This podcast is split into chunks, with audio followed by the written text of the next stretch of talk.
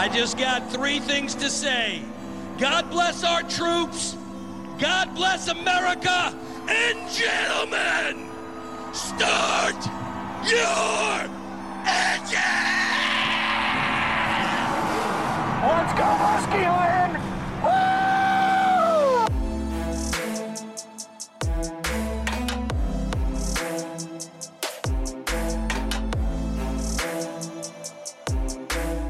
All right, welcome back to another week of Muskies on Tap.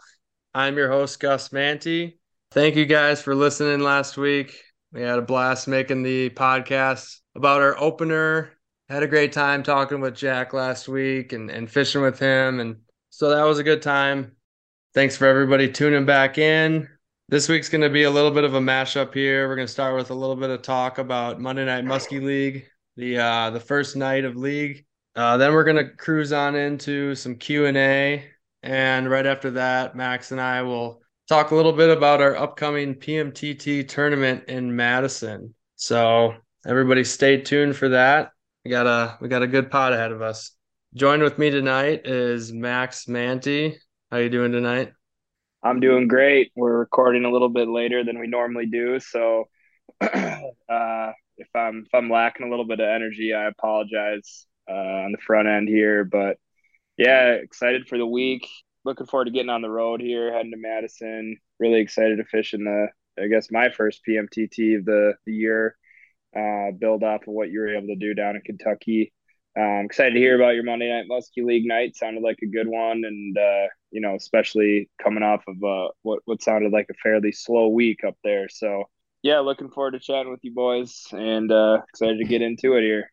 Yeah, me too. Gonna be gonna be a dandy. It was slow, but finally some fish were caught, and we're pumped getting ready to go to Madison. So, and the other Muskies on Tap member here tonight is Brian Eckel. How you doing tonight, Brian?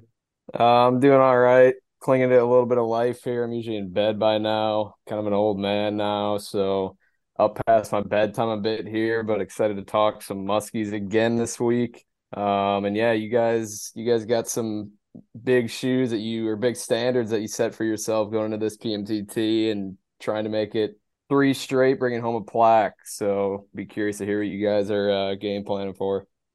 It's going to be tough to keep our keep our running. We're two PMTTs in with two top ten place finishes, so we'll see if we can we can uh, keep that going in Madison.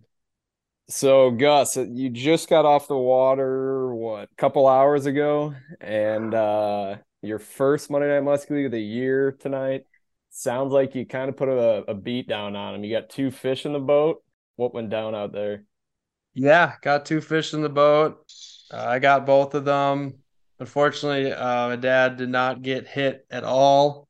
Uh, we ended the night with zero follows and I guess you could say I went two for four or maybe three for four. I guess we we had a little mishap on one that was maybe a solid 25 and a half incher. So knew that one wasn't going to count. So it wasn't too butthurt having that one lost. But yeah, it was pretty solid. I mean, prior to this, it's been a little tough. I mean, I've been doing a lot of exploring on some new waters. So that probably amounts to a lot of the difficult fishing coupled with east winds really minimal winds, 85, sunny. It's been pretty tough, but there was a good breeze tonight. The wind finally shifted to the north, northeast, and the temperature just seemed cooler finally. So it seemed like fish were snapping and and for those that are listening that don't know anything about Monday Night Muskie League or don't follow them on Facebook, they they end up posting the results every week and and this week there was 17 fish caught, which is on the higher end of uh fish caught per week. Uh usually it's somewhere in that like 10 to 12 ish fish caught per week. I think last year's opener there was six fish caught. I think there's multiple times last year where there was maybe five or seven caught in a night. Uh so it was on the guys, higher end. What's up? You guys only fish is it 4 or 5 hours in the Monday Night League?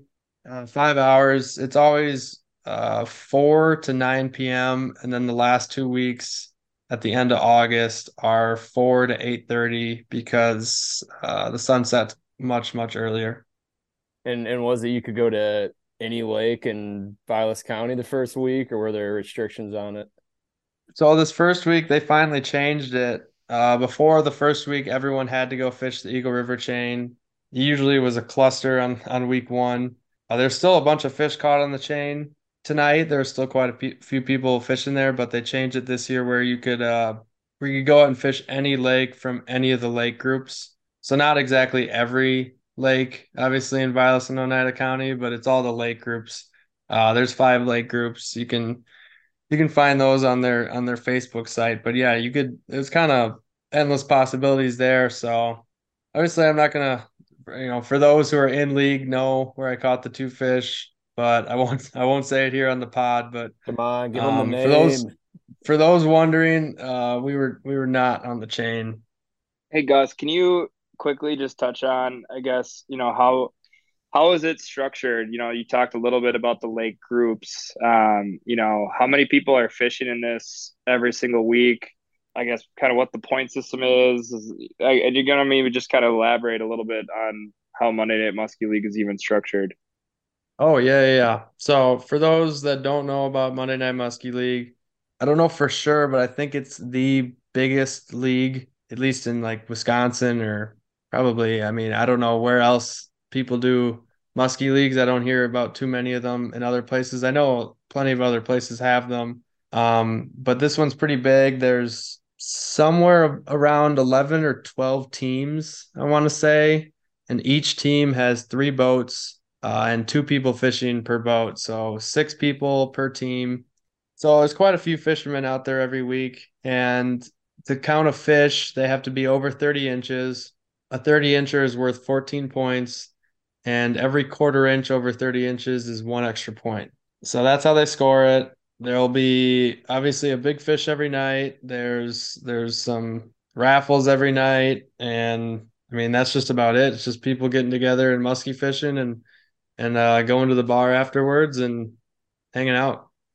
Yeah, I mean I was able to fish in it a few times last year and had a blast you touched on the lake groups a little bit. So they they put together a, a, group of lakes each week that you're able to fish, right? And then you can always fish the chain if you want to. Uh, does is that is that did I get that right? Yeah, that's right. There's five different lake groups. I, I don't remember if that's including the Eagle River chain.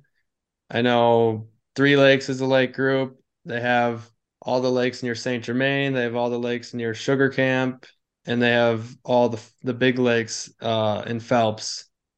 So let's hear a little bit about how you caught the two fish. Um, what were the sizes? And I might be wrong, but did you have the biggest fish tonight in the league? Yep, got the biggest fish tonight. That was uh 40 and three quarters. Uh, I think it was the only fish over 40 inches, which is pretty cool. I mean, it's it's pretty normal usually to not have too many big fish early in the year in league, but it was definitely definitely cool to come in and see that that was the biggest one. But the league night started um, at 4 p.m. and I got smashed at 4:08 and missed the fish. So that was a hmm. that was an absolute tough way to start out the night. Uh, it was pretty quiet after that between what, what dad and I. Uh, that was on a tube. I was on a Ninja tube. That's I threw that about 98% of the time tonight and that one is that one got all four hits and the two fish. Were you ripping the the tube over shallower weeds or?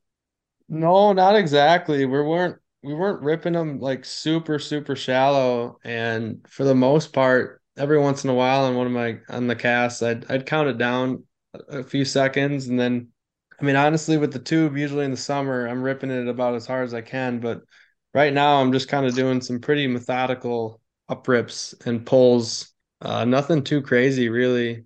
I mean, it just seemed like the fish wanted them pretty bad. Every single fish, except for the little dinker that got off both side, hit in within the first four or five pulls.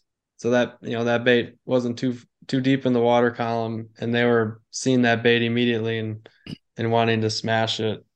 So where like to kind of lay out the land of the lake and where you're fishing, I guess like what depth was your boat in and like were you casting to a weed edge or were you fishing more of like a steep bank well no steep banks i don't know i'm trying to describe this for the listeners that that may have fished Monday Night Muskie League and know where I was. Uh, in that case, I don't know if I want to give up too much info for them because this is a lake that I do fish quite a bit and it does get quite a bit of pressure.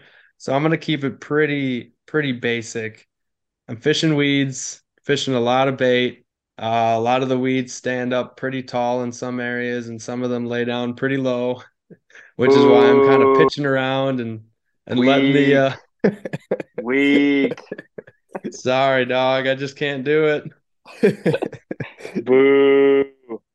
Well, I don't know how much I, it would help people. I mean, if I talk about depths, I could tell, I could say some depth, and then somebody goes and fishes a lake with a, a weed line at four foot, and then somebody goes and fishes a lake with weeds out to like 20 feet, you know? So, yeah, no, I'm just, I'm just giving you a hard time. Oh, here, let yeah. me, let me, let me rephrase it then. Did, uh, did, did the fish seem to be chasing bait in the choked out weeds or like the thickest weeds up shallow like they were over opener or had they kind of moved off the break a bit? Mm, they've moved off the break but they've found the best weeds in deeper water it seemed like.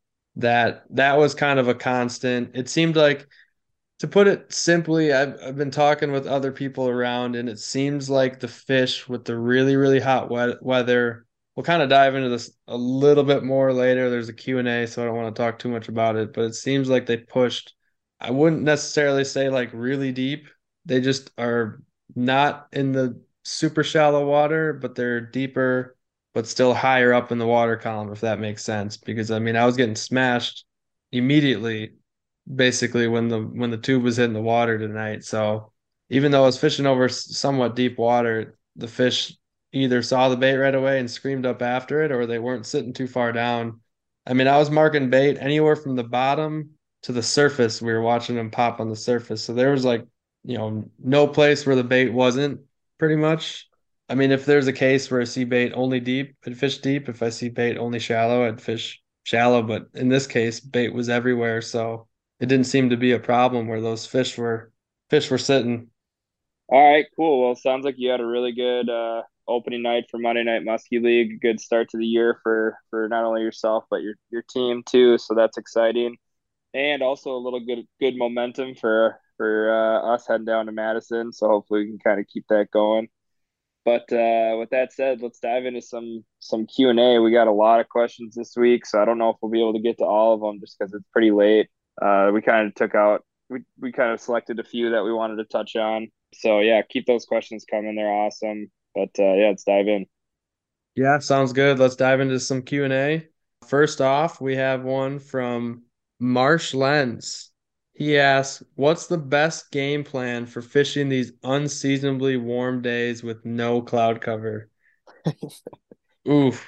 That... I think we we were uh, we were asking the same question over opener, but I think we learned a little bit. I guess there's a few things that I found out over the past week. It it didn't come from boating fish, but at least came from moving some fish and just kind of figuring out where they've kind of moved to because we got some fish in shallow weeds on opening weekend and I know people are still catching them in shallow weeds, but at least the lakes that I've been choosing the last week, which I really haven't been able to fish a whole lot since opener, the fish have just kind of pushed out as I was saying, but not necessarily deep where it's too deep. They're just riding a little bit higher in the water column, but out a little bit deeper because it seems like with this, I wouldn't say late ice out, but it was definitely like a, a week or a week or so later than normal and pretty heavy snow cover this year. It seemed like those weeds didn't get enough time or sunlight yet to start, you know, blooming up. It seems like there's some lakes where the weeds are doing better, but there's a few lakes where we're barely seeing weeds at all in shallow and that's making it tough for even fish to hold in shallower water. So in that case, it's kind of pushed some fish out over over some deeper structure. In this case, this has kind of happened really recently, but I've started to see some pretty major mayfly hatches. So anywhere where your lake's got mud or a soft bottom, especially a transition from the the hard to soft bottom, usually by like just like a drop off or just certain basins have better better mud uh, than others that we found it's definitely a good idea to potentially start pushing off the break lines and pushing off the weeds a little bit. Obviously, you're still going to get people that catch shallow and you're still going to get people that are catching them deep even before any bug hatches happen. But uh, what I am seeing for a current little report for those head to the Northwoods soon with this this warm weather, there's quite a few mayflies hatching now. So I'd I just I'd keep that in your back pocket to uh, just be ready be ready to start casting or potentially getting out the trolling rods if you if you if you like to do that as well.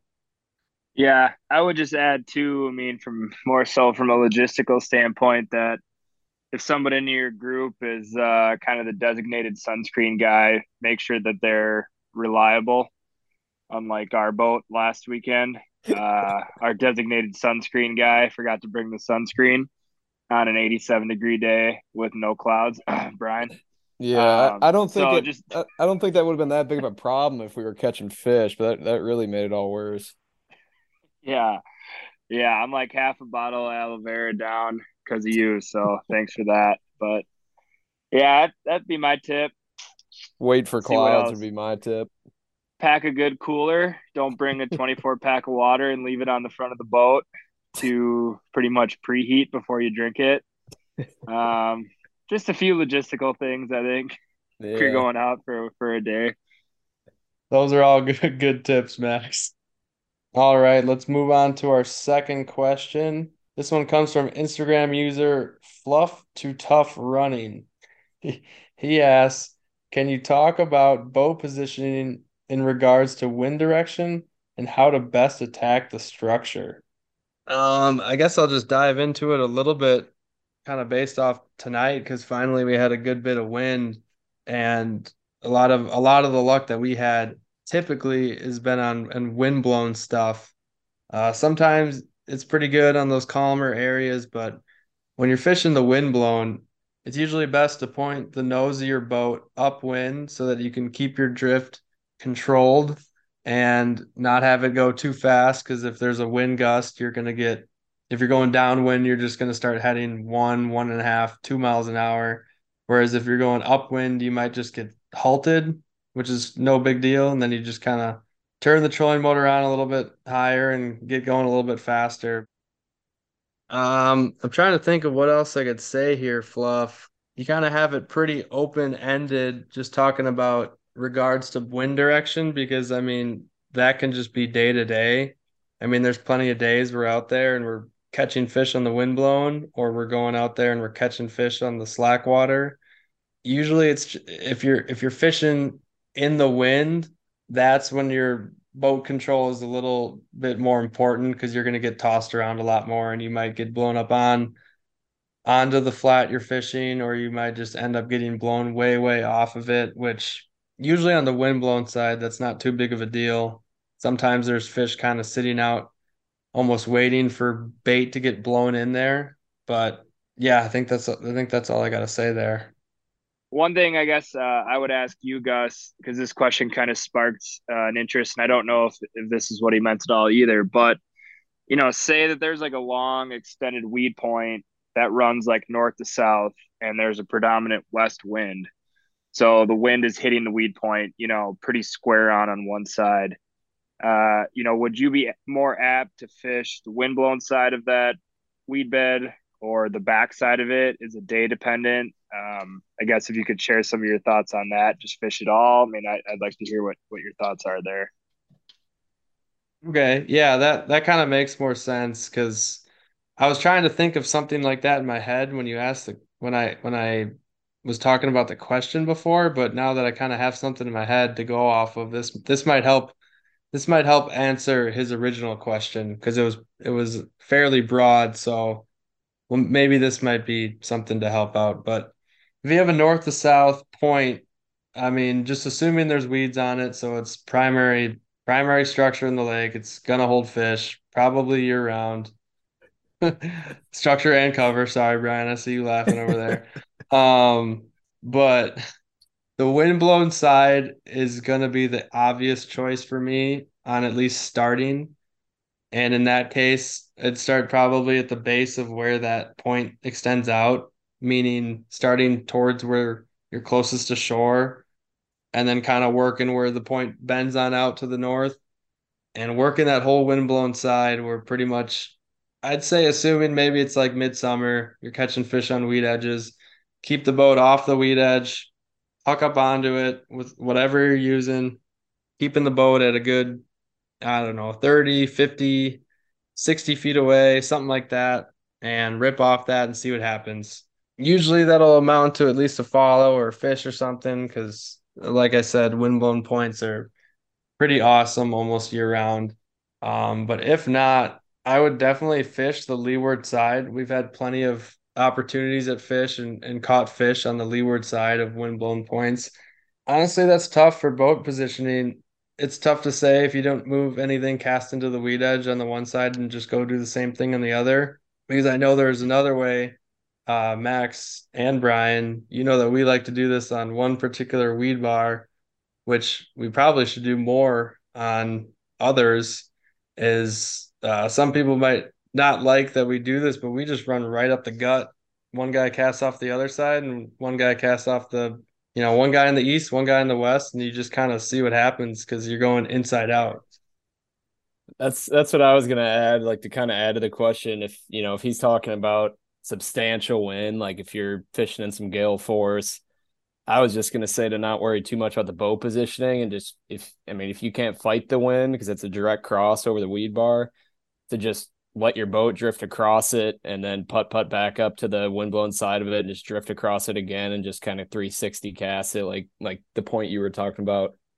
Yeah, there's there's definitely times where there's a good stiff breeze where maybe you're not going too fast when you're going downwind and obviously it's it might be a little bit too breezy breezy to go upwind the whole time. I mean, sometimes you can keep your boat almost at a 45 into the wind while moving forward if that makes any sense. And like the guy in the back of the boat kind of casts a little bit almost behind him, and then the guy in the front of the boat kind of tosses back towards uh the back a little bit because the boat's at an angle instead of if all right maybe maybe i gotta explain this a little bit better if the boat's just running parallel with the shore obviously the two guys the two people in the boat are to cast a little bit ahead of the boat right at the shore or something like that Whereas if there's a really, really, really big wind pushing up on that shore and you have your boat, instead of pointed in parallel, you have the boat out a little bit 45 into the wind off the shore, but you're also still moving down the shore parallel. That's a good way to kind of keep your boat positioned where you're not going to go too fast. Because if you just go straight parallel when that wind's really pushing into that shore, you're going to end up just getting blown right in, or you're going to end up going too fast. So that's kind of a good little trick to point the boat upwind and, and keep the and keep the boat moving at a slower speed. I guess this sparked another one in my mind about if you're fishing a more ambiguous weed area or just some bay and a lake that has just kind of stuff everywhere, you can just kind of like go upwind, cast all over the place, and then just kind of drift all the way back downwind, move down a little bit, go all the way upwind, and then just let yourself drift drift all the way back down and you can cover quite a bit of water doing that. I guess two two points i'll add to the wind discussion here because we're just going on i got brian throwing his hands up. The two things that i was just going to say is one is keep an eye on what the predominant wind has been leading up to your trip uh, i know i hear gus talk about that a lot that if there's been you know three or four consecutive days and it's been a southwest wind, and then on Saturday it switches to an east wind or a north wind. There's a good chance that a lot of those fish still might be kind of piled up on shorelines that that wind had been prevailing on the previous week. I don't know if you agree with that or not, Gus. Oh, then, I do. I think, yeah. Oh, and then I was just gonna say, secondly, if you're the person when you were talking about Gus, and I just I'm saying this just from personal experience, um, because I've been, you know, someone that's that's had to be on the side of the boat that you're throwing into a wind. And if it's a strong wind, um, just pick, you know, really wind friendly baits. You know, if you're, there's no need to try to hit the high cut when you can just kind of hit the low draw with, with a little bit of heavier bait. You know what I mean? So it, it, it's just one of those things where you don't need to fight it and make sure you're still being able to actually cast properly. um, I'd say I just kind of learning that from experience. If if I'm throwing a lighter bait, you know, I switch it up to something a little bit more compact and and heavier. Yeah, and another thing with wind direction and and all that for Fluff's question is, I'd I'd recommend probably not trying to toss baits as hard as you can into the wind. so, all right, I'll just add one more thing here about wind. No, I'm just kidding. We we can go to the next question. I'm good with that. We kind of rambled a little bit too much about wind there. Our next question from Instagram comes from Instagram user Gil Andrew R. I know this comes from Andy Gill. He asks, How bad are the mosquitoes? And Whew, I know we I'll talked about how bad. What's that? Said I'll take that one, at least from opener. Oh, dude. I was about to say that I know you guys got to experience it on opener. It's gotten worse. oh, no. So not good. I'll quickly add, you know, to the same guy that's designated to bring your sunscreen uh, was also designated oh, to bring yeah. the bug spray in our boat as well.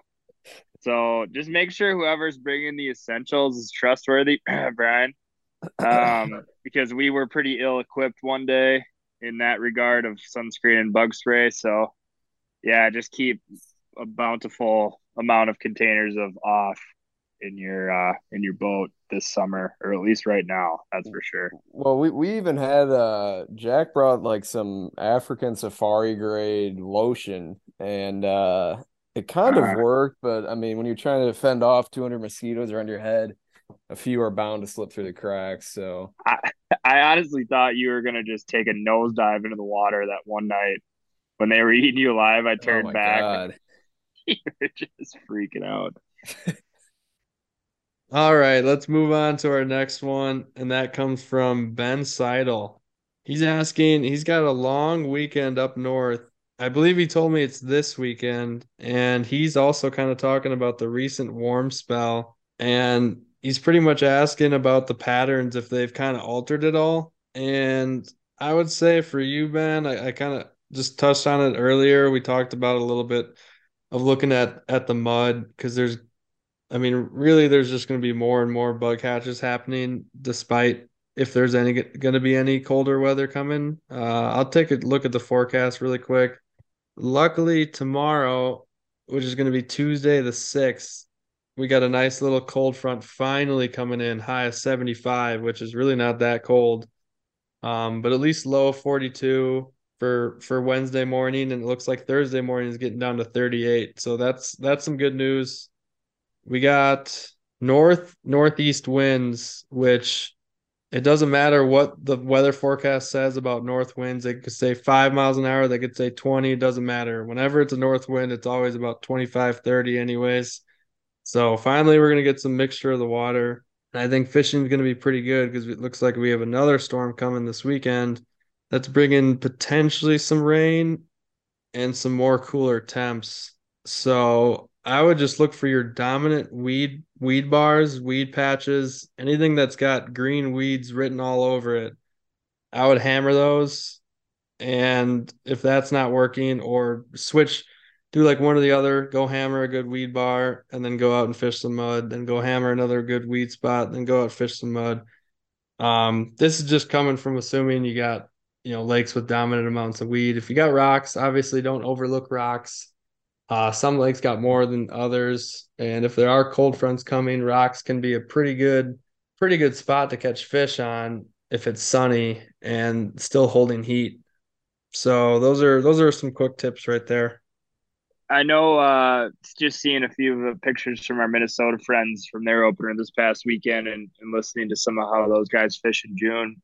Sounds like they're really they kind of work a predominant open water bite. Um, do you think that that is going to be happening here within the next few weeks in northern Wisconsin, where you know most of those fish are going to be out over open water, regardless of bugs or not? Or do you think it's just kind of the same game plan of what you just said? I mean, I think it's going to be a little bit of both. Uh, those females are pretty post spawn now. Obviously, I mean, with the water temps increasing so much and the seasonality is just jumping jumping ahead up here Um, I think it's going to be a combo of those females looking to recoup, which is usually going or it's going out to deeper water, not necessarily lower in the column, but deeper water because that won't fluctuate as much. And I know those females like to stay in water that doesn't change so much. And that open water usually just just so happens to collide with bug hatches that have already started up here. And I know they're just going to continue to keep on going because that significant bug hatch that happens up here has pretty much started now or usually starts in these first you know second or so week of june and then kind of leads up into late june sometimes in the fourth of july it's all depending on where you're fishing i mean if you're only fishing deep clear lakes up here it might go later if you're only fishing shallow stained lakes that are small in size that might end earlier but it seems like those minnesota guys really put a hammer on them definitely throughout June and definitely into later June. And typically with Minnesota, it seems like they got slightly cooler temps, uh, a little bit later ice off. So if they hammer them in late June, open water, it's probably going to be really good for Wisconsin here, like mid mid to late June. Seems like they're always just like a little bit potentially behind. Um, I mean, I don't know too much. I might be just talking out of my ass there because I've, I've never really fished Minnesota ever, but if somebody's got more input on that, I'd I'd love to hear hear somebody uh, give me a message or something. I'd talk a little bit more about open water if we could, because that's that's probably going to be the dominant fishing that we're going to be doing over the next few weeks. So hopefully that answers your question, Ben.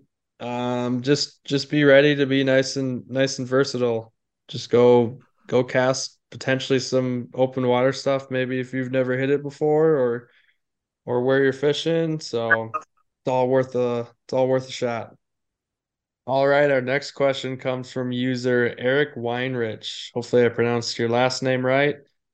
But eric asks any fundamentals or thoughts on deeper water slash open water casting not trolling?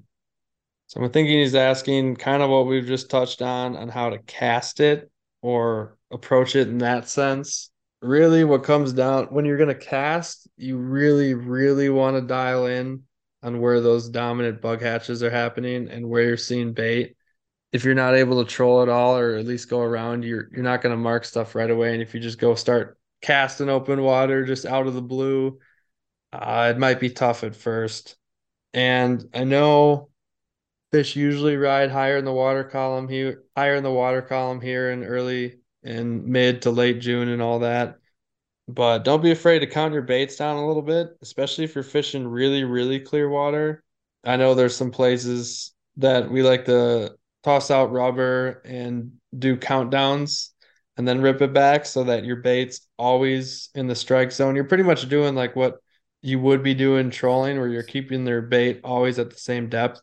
If you just kind of like cast your bait out and then work it down, it's gonna kind of work like a I don't know, a U or a half circle. It's going to start shallow and then the bait's going to get deeper and then it's going to ride right up to the boat. So if you do some countdown lures, um, which is another lure in particular that I'm excited to use this year, and I know for sure Max is as well, is uh, the mini grenade by Musky Mayhem. Um, it seems like that that first grenade that they put out there did really well. Uh, I never got my hands on any of those, but we got two from the show of the mini grenades, so I'm excited to use those to count down in open water and clear water fishing. Yeah, I guess the only thing I would add there, Gus, you know, good job answering that question. The only thing I'd add there is if you're fishing that bug hatch and you're seeing the the bugs, um, you know, call it if they're in over 15 foot mud basin and they're, you know, you're seeing you're seeing the bugs all the way up to five feet down on your on your uh, electronics, those muskies are going to feed up, and so don't be afraid to kind of keep that bait positioned, you know, at the bug line or above the bug line, I guess more specifically. And then I think for more of that clear water, it seems like we've had our best success when we're kind of keeping our uh, retrieves below kind of that visibility line. So if you have, you know, you're on a clear body of water and the lake has about seven or eight feet of clarity. You know, trying to keep that bait below that that kind of line uh, of visibility uh, would be, I guess, the two two things I would just add add there. Well, that also brings up a fish that I was able to move this past weekend that kind of pointed me in the right direction to start looking at mud on pretty much every lake that I went to, whether it be new or a lake that I do know. Is I was fishing the the dominant north end weed section, uh, you know, where you find post spawn fish a lot, but with the big heat up, I mean, I wasn't too confident with it. It wasn't moving anything, but I did see. So here, I got two things here. I did see a loon out there. So that's what kind of drew me to start bringing my boat out further. And I started going towards that loon. And I started seeing my boat drop deeper and deeper. And then the weeds left. And then I got out to the loon. And I was probably a good cast and a half to two cast off the weed line in slightly it really wasn't like that much deeper than the weeds but i was just out from there and it was just primarily mud and i started picking up a little bit of bugs a little bit of bait. And that's when i moved a big female that was probably a good 46 to 48 incher. And that just kind of like sparked a light bulb in my head. I'm like oh this is this is already happening. This is why it's been pretty tough in in the weeds on some lakes compared to others is that there might there might have been a pretty big push of uh, fish out into open water recently. So I would definitely keep your eye on loons because they're gonna know where that bait is before you even do or are able to look at your your depth finder. All right, here's another question. We got another one from Sad Boy Muskie Club. Shout out Sad Boy. He's got a good one here boy. for all of us. Yeah, boy. And he's asking Top three bucket list muskie destination. Oh man, I haven't really been given this uh, much of a thought. So, What's I that? Wish it wasn't so late. I feel like we could talk about this. I said I wish it wasn't so late. I feel like we could talk about this, planning out future destination type trips on this question. No. But I'm excited to hear what thoughts are.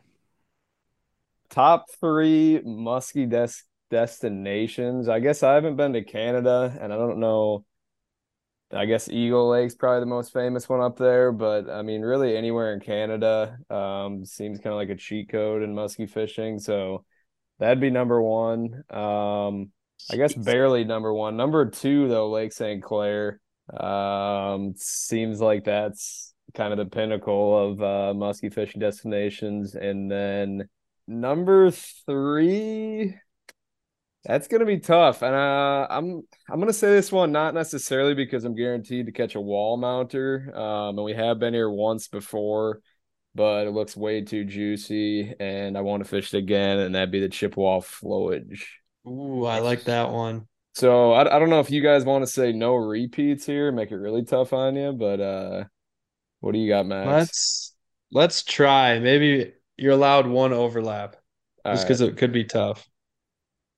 Okay, I'd say well, one of them we're lucky enough we're gonna Gus and I are going there later in the summer. Uh, Lake Vermilion. I've always wanted to fish there. See Gus snapping his fingers because I just took one of his. I am fired up to fish fish that that body of water. Um, ever since I moved to Minnesota, a lot of people have talked about it. Not even people that musky fish, just people that go up there and like vacation and stuff. They always talk about how cool it is. I don't know. I don't. I've never fished a uh, for muskies in a lake that size before. I think it's like 40,000 acres. And we got, you know, I think five days to go up there and fish it. A day and a half that's going to be a, a, you know, tournament. But I know Gus and I are going to take our time up there and, and really do a lot of fishing and kind of use it as a trip. Um, so I'm really looking forward to that. That's, that's on my bucket list and lucky enough to be able to check that off this year. Granted that the trip goes well. So I'd say that that's on there. Second, um, I would really like to do the whole like southern uh, river, West Virginia, Tennessee deal. Um, I don't know any like specific rivers, I guess, or bodies of water down there. I, I probably should have done a little bit more research, but just seeing some videos on YouTube, stuff like that, I really appreciate the kind of mountainous scenery. So um, that would be kind of cool just as a change of pace to go do something like that. And then, yeah, I think third for me would either be you know, like a Lake of the Woods trip or an Eagle Lake trip, go out there and kind of see, you know, what that buzz is about. I've, I've heard it's just gorgeous up there and kind of the same deal where there's just so much water to fish. You know, it's less pressured, less people up there compared to what we're used to. So yeah, I think that would probably be my top three.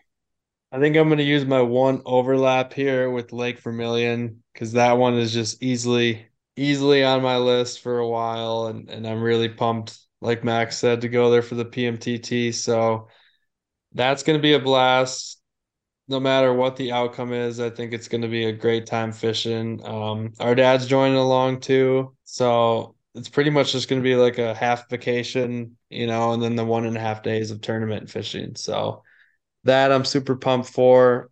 Another bucket list muskie trip, which this one would probably be a little bit more of a grueling task for Canada because I know a lot of people do go to Eagle and Lake of the Woods and Lac and all that just to go catch a whole bunch of them and obviously have opportunities at plenty of four foot plus size fish. But one that I'd really like to try is get out, do a whole week at Georgian Bay where they have probably some of the absolute biggest muskies where it's still just super, super tough fishing. I mean, you always hear about some of those some of those places can really beat you up and you won't see a muskie for days or something like that. I know I know we've enjoyed watching some of those video videos that Kyle Garin Garon I, I don't know how to pronounce his last name. He puts out Slobland Flicks. That's it. Slobland.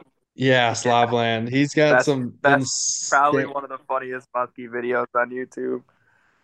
Yeah, he. Yeah, that's some of the best content. Those videos are insane. They're just casually pulling in 57 and a half by like 27 inch fish. They're like, yep, here's another fish over 55 here that we got this fall. And it's like, holy shit, that's that would be insane to hold a fish like that. That's gonna leave it pretty tough for me to pick a third one. I think the last bucket list muskie trip would probably be something related to a really scenic river. Um, I don't know that many around here super well at all. I haven't really fished many, but it would be really cool to find one somewhere in Wisconsin or the UP and just kind of take a float trip. Um, it would probably have to come with a different style of boat, which we we do not have, but if I could do that, if I could do that sometime in my life, that would be that would be pretty cool to kind of do a, a camping multiple day and night river trip and just floating out in the middle of nowhere where there's nobody around you or probably not have been that many people at all. So that would be that would be a cool one to do. All right, we got our last question of the night here, and that comes from T Brew 77. What's up, TJ? What's up, Bruce? All right, he asked, is it difficult to sit in a boat for 12 hours with Brian? If so, would love any further insight. Is that question rhetorical? I, I love getting the weekly question from the clown himself when he tunes in. Simple terms, yes, but it is very entertaining. I think I agree with that. We've done many, many trips now over the last few years. You know, whether it was sleeping in our cars in Hayward or doing three day kind of musky benders like we did over Memorial Day for opener. We've spent a lot of hours in the boat together, us three.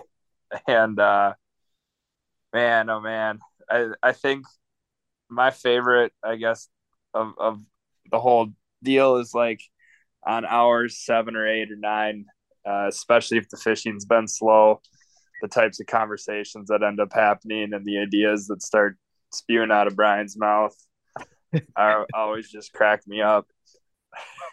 I can't. It's hard Oh. to get into specifics because I can't really talk about. Yeah, can't do that. Yeah, our- we we get uh our when we do go uh eight plus hours out of fish, we have to find a way to stay entertained, and sometimes our convos can get pretty entertaining and uh slap happy. So uh, that that usually comes on after our two hours of quietness, trying to trying to deal with the poor fishing. Brian. I'll ask. So I'll, I'll I'll give you a lifeline here. You know what what is it like? What what's it like fishing? Uh, you know, on the boat for twelve hours with Gus and I. What's your least favorite thing about it? Let's give the people what they want. uh, least favorite thing? Yeah. Um, you know, it's probably when uh, you know, when the fishing's great. I mean, there there's nothing to complain about. But when when we go through a dry spell, it seems like uh, each of us have a different idea of what we should be doing and what we should be trying next. And uh, then it's usually just each of us throwing white jabs at each other for the next like two hours or until we see a muskie again about how we shouldn't be doing what we're doing. so, that's also kind of the funniest part too. Brian's like Kendall Roy from Succession, where he's just like constantly trying to overthrow Gus from controlling the boat and having all the power of where we fish and, and how we're fishing. And he just fails every single time. I don't I wouldn't I wouldn't say fail. I mean it's it's uh it's one of those things where you don't know until you try and uh, I like to play devil's advocate and when when we're not catching fish, I don't think it's a bad thing to do. No, you're right. It, it's good to have a melting pot of ideas. I guess, you know, all jokes aside, wouldn't want to spend any any uh, I wouldn't want to spend 12 hours in the boat with anyone else. Oh jeez. And I'm excited that we get to spend 15 hours in the boat in 3 weeks from now when we're fishing in a tournament. so, I'll be really curious. We touched on conversations we're having 7 and 8 hours into just a fun trip, but if we're in a tournament and mm. uh, we put a few bucks in there to be there be curious to see how those that dialogue shapes up. But that I don't think that's going to be the case. I think we're going to be, I think we're going to be on top of it that weekend. Yeah, yeah, I'm sure. uh I'm sure a trolling motor situation will be pretty interesting since neither of us have really had practice in the last few years. But uh we'll battle. We battle. Let's, let's just hope it's not windy. yeah. Anything left? uh Anything you want to add here before we wrap her up? Yeah, real quick before we head out, um, Max and I can touch on about our Madison PMTT this weekend, and just a quick little game plan. Obviously, don't want to talk too much about it because, well, really, we don't exactly know what we're doing quite yet until we get there, and I don't want to give away too much because this is going to come out before the PMTT, but uh, pretty much we're going to do a mixed bag of some scouting around, checking out weeds, checking out just different areas and kind of mapping it out along with a little bit of trolling here and there and pretty much just cover water. Uh hopefully mark some fish. Uh i'm not sure how much fishing we'll do. We might do i mean obviously when we're trolling if you get one you get one but not exactly sure how much casting we're gonna do. Uh we might do a little bit here and there because you know just why not? But yeah i'm i'm looking forward to it. I'm going down this wednesday afternoon gonna have some buddies from Madison hop on the boat that night, and we're just gonna do a little trolling and hopefully, hopefully get some muskies for uh, some of my buddies that either you know don't muskie fish or haven't in a while or or don't do it super often. So hopefully that goes well, and then and then Thursday and Friday are just gonna be all scouting days. Yeah, excited, uh, excited to rip it up. Hopefully, never been on Madison before, so it'll be a whole new experience. Always fun fishing new water, so I'm excited. Yep, I'm pretty pumped for that. New water for both of us. And next week's podcast, we're going to be pretty much just talking about the entire PMTT and how pre-fishing and the tournament went. So stay tuned for next week. That'll be that'll be hopefully a good podcast. Hopefully everyone hears some good news from us here at Muskies on Tap. Oh, and actually, Gus, we do have some uh, pretty exciting guests coming up here over the next few weeks. So I'm also looking forward to that as well. So you don't have to just listen to us three idiots ramble on every single week. Um, and lastly, Brian, what's your prediction for the week for Gus and I? Um, how much faith got in the kids? I'm gonna I'm gonna call your placement. Uh, oh. I'm gonna say a heartbreaking runner-up finish. Wow. Uh, Whoa. And in terms of terms of fish caught, uh, you're probably gonna bag two 42s and a 37. So I was just thinking about this. I appreciate the confidence, but I was just thinking about this. So we've given out uh, two weeks of predictions now for fishing, and I think we're four and zero oh on the under for yeah. Yeah, for we get total fish and total total inches or whatever we do. So hopefully that changes around after these predictions. That'd be nice. We're gonna keep reaching for the stars, yeah, until that until that tide changes, and then uh and then we'll get on a roll. Absolutely. Well, sweet. Yeah, I love the confidence from you, Brian. Hopefully we can bring it bring some hardware home again. That would be pretty awesome. But uh before we leave you guys tonight, I'm gonna quick just give my socials and number uh where you can reach me at. So you can find me on Instagram at Suggs Fishing. Uh, that's where I mainly post a lot of the Q&A, sometimes on Facebook. But you can add me as a friend as Gus Manti on Facebook or follow my guide service page, which is Suggs Fishing Guide Service. Uh, you can also reach me at my cell phone number, which is 920 264 3816. Don't be afraid to just send me a text, uh, give me a call, and leave leave a voicemail if I don't answer right away. So, boys, I had a great time talking tonight. As always, look forward to talking each and every week. Uh, this has been a great, this has been a lot of fun for us to do, and I really hope that everyone out there enjoys it. Um, but before we say goodnight, Ryan, take it away. Yeah, I just want to thank everybody again for listening this week. Uh, as Gus said, super fun stuff for us. Hope you guys are able to learn a little bit of something uh, from each week's episode.